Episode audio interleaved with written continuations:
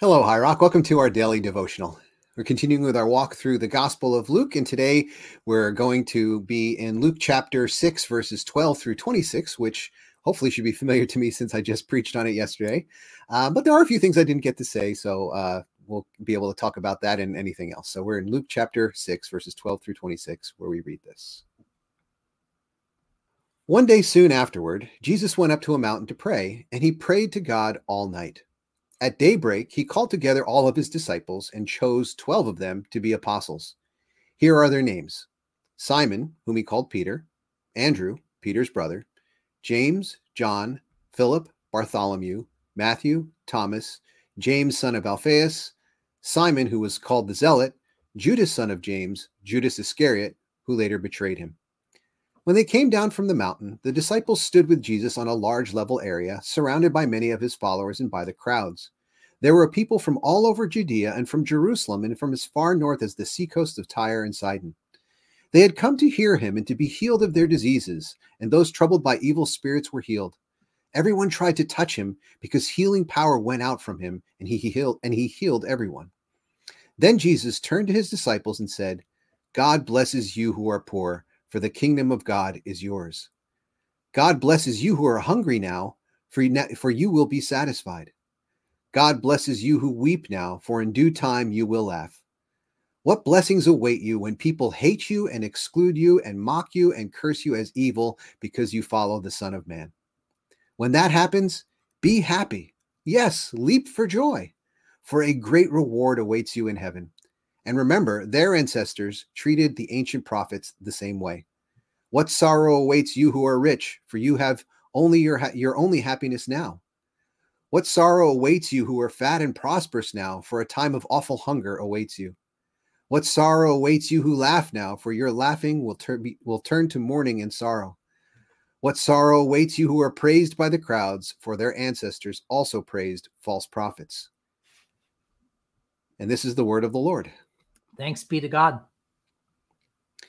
Uh, one of the things I would have talked about, which would have turned a long sermon into a very long sermon, is this idea of now versus the future, which is very present. Like, you know, what awaits you, like those who you, you know, choose this path now versus what happens in the future.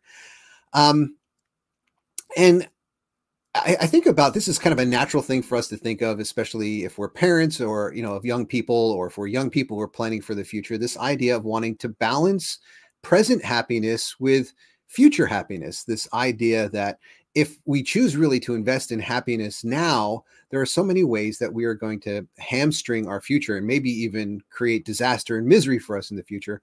Whereas if we're willing to delay some of our happiness now and make longer term investments for a better future, we can have some happiness now and much more in the future. And and you've talked about this before. I don't know about if it's been in the Devos or not, but I know it's been a common topic. To talk about different types of happiness. Like there's the hedonic happiness, which is just what we might call pleasure, and there's the eudaimonic happiness, which some people might call joy. This more kind of uh, longer term fulfillment. I think one of the, for me, one of the great examples of the difference between these kind of happiness happinesses is the lifetime happiness maps for people who become parents. People think that having children will make them happy but all the studies seem to point to the fact that you're most happy when you're in your early 20s when you're on your own you finally have some money you're able to kind of manage your own happiness you can make all your own choices and you can do whatever you what pleases you. And you never seem to be as happy as as that moment until all your children are grown and move out of the house and you finally have the same freedom that you had in your 20s like so when they map these graphs out those are the peak points of happiness. And that middle section of of having children is this real trough especially when kids are very young and when they're in in high school.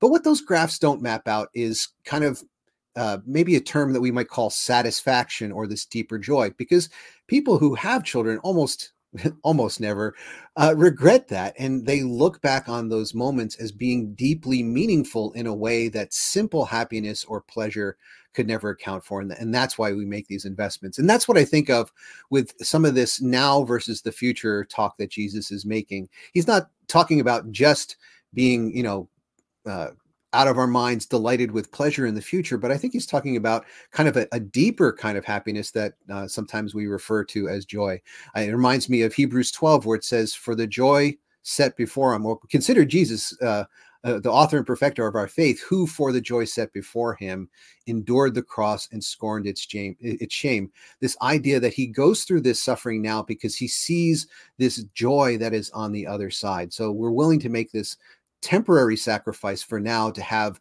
what can never be taken away later. And so I guess that's what I would have um, loved to have had time to bring out is this idea of the of now versus the future and how in so many spheres of life we are willing to make sacrifices now for a better future. But sometimes it's difficult for some of us to make that transition to that kind of thinking when it comes to faith to realize that this world is not our home that the, that the ultimate happiness we're looking for is not going to be found here and and our futures are much longer than even just this lifetime. And so we want need to make wise choices that you know you're not supposed to be miserable now and i think there's ways that you find even deeper happiness even right now by making certain sacrifices. But in the end, there's also the the promise of what comes in the future when we all get to celebrate to, together in, in, in, ultimate joy and celebration and solidarity. So anyway, Dave, I'm wondering what you uh, think of that and, and maybe uh, other things that are, are from this passage.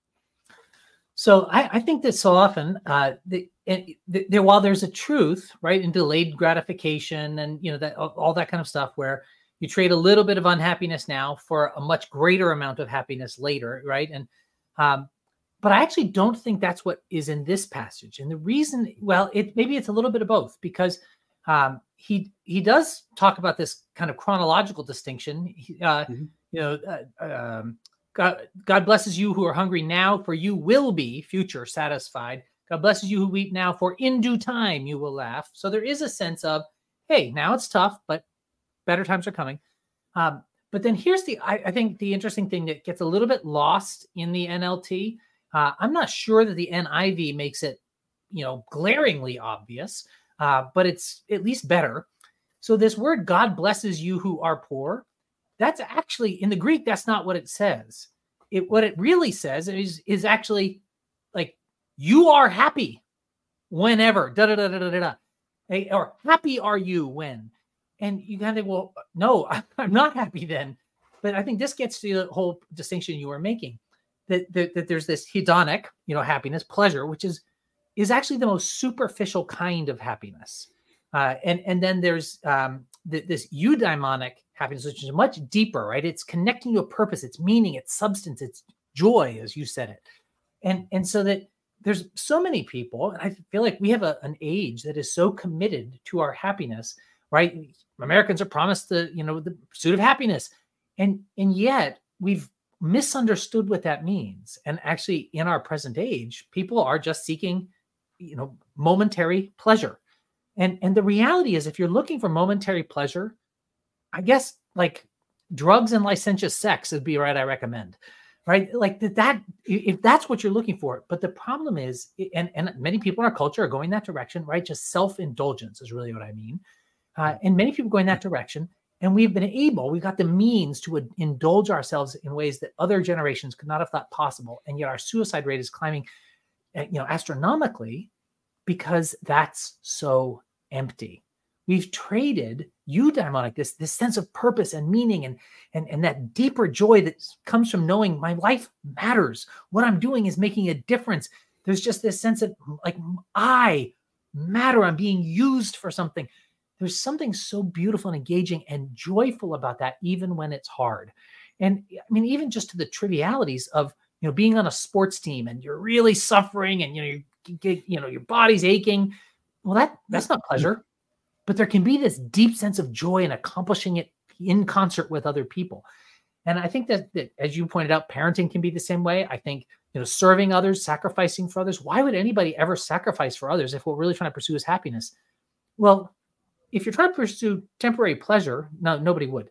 But if you're trying to pursue actual joy, well, yeah, that's actually the only way there.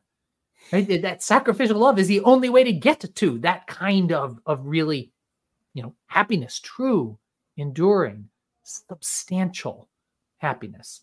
And so I think that's that that piece that we've so often missed. And I think this is a little bit what Jesus is pointing to in a sense is, you know, Those of you who who aren't pursuing your own pleasure, you experience real happiness, real delight.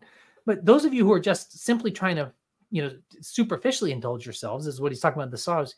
It's ah, how sorry. And because again, it's not just sorrow awaits, it's actually, you know, sorry are you, sad are you who do who live that way. And how many people do all of us know? All of us can name people who have it all, right? They've got popularity, they've got money, or they've got stat- status, whatever it is that you, you know, we think will make us happy. And they are so miserable. All of us know these people. And yet somehow, somehow we still fall for the delusion that is what I need to be happy. It, well, I know those kind of other people. They've got tons and tons and tons of status, tons of money, tons of privileges, right? Uh, tons of popularity, and and and they seem miserable. But if I had more of that, maybe I could be happy. You know, you're gonna think, what, what kind of stupid logic is that? But the, the, the truth is that, that we so often fall for these kind of, I, I think, distractions from actually our true purpose in being human. All right. So enough of that. I, I, I, that was too long an excursus, but I just I think it's such an important topic uh, I want to talk about. But um, just a couple other things to point out quickly. I know we don't have a whole lot of time. Uh, just the, the fact that that uh, people are coming from all over the place to see Jesus, right? Jesus is is being known, and so people are coming. You know, for us, this makes no big deal because we think, oh, you get in a car, and you know, what's it going to take? Forty minutes to get from Jerusalem to Judea. Uh, that's not a big deal. But but these people are walking on foot, and so you've got people who are coming from Tyre and Sidon, right? That's Lebanon. Uh, you got people coming from Jerusalem, that's way down in the south, and they've got to walk all the way around Samaria because of all the um, cultural issues. So it's like days and days. People are walking for days to come and listen to Jesus.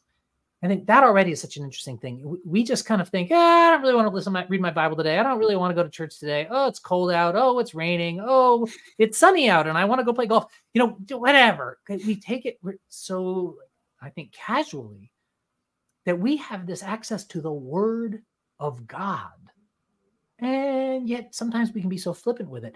These people walked for days to hear Jesus to, to, to learn from him, to listen to him, to, to, to have this sort of voice from God. And, and I, again, I just think well, that's kind of something worth paying attention to. I point out many times for those of you who've been with me for a long time, you always know that every time we look at this list of disciples, it is deliberate, right? He's pointing out all of these people.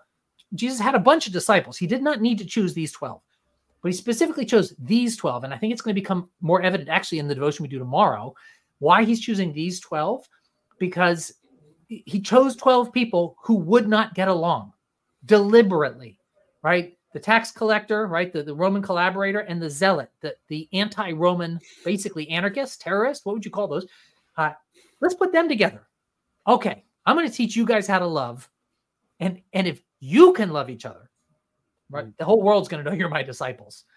And, and I think that's what we, we think. Oh, we look at some of the other people in our church. We look at people who vote the wrong way and people who, you know, just think the wrong way and think, oh, you know, I could never really be friends with them. But I actually think this is the point of church, right? If we section off into churches with people who agree with us, we've missed the whole point.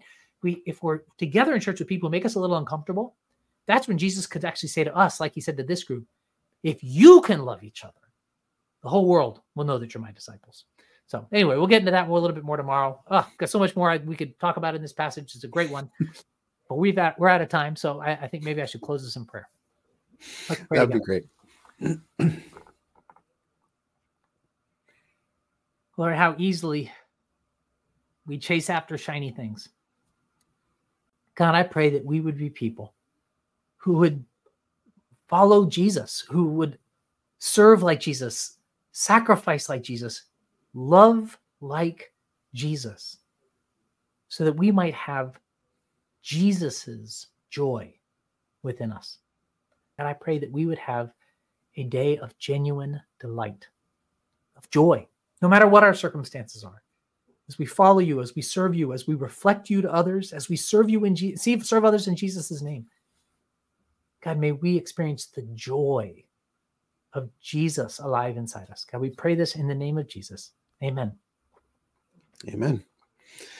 Well, everyone, thank you for joining us. And I pray that you come back tomorrow as we talk more about this radical kind of love that Jesus invites us into. Go in peace.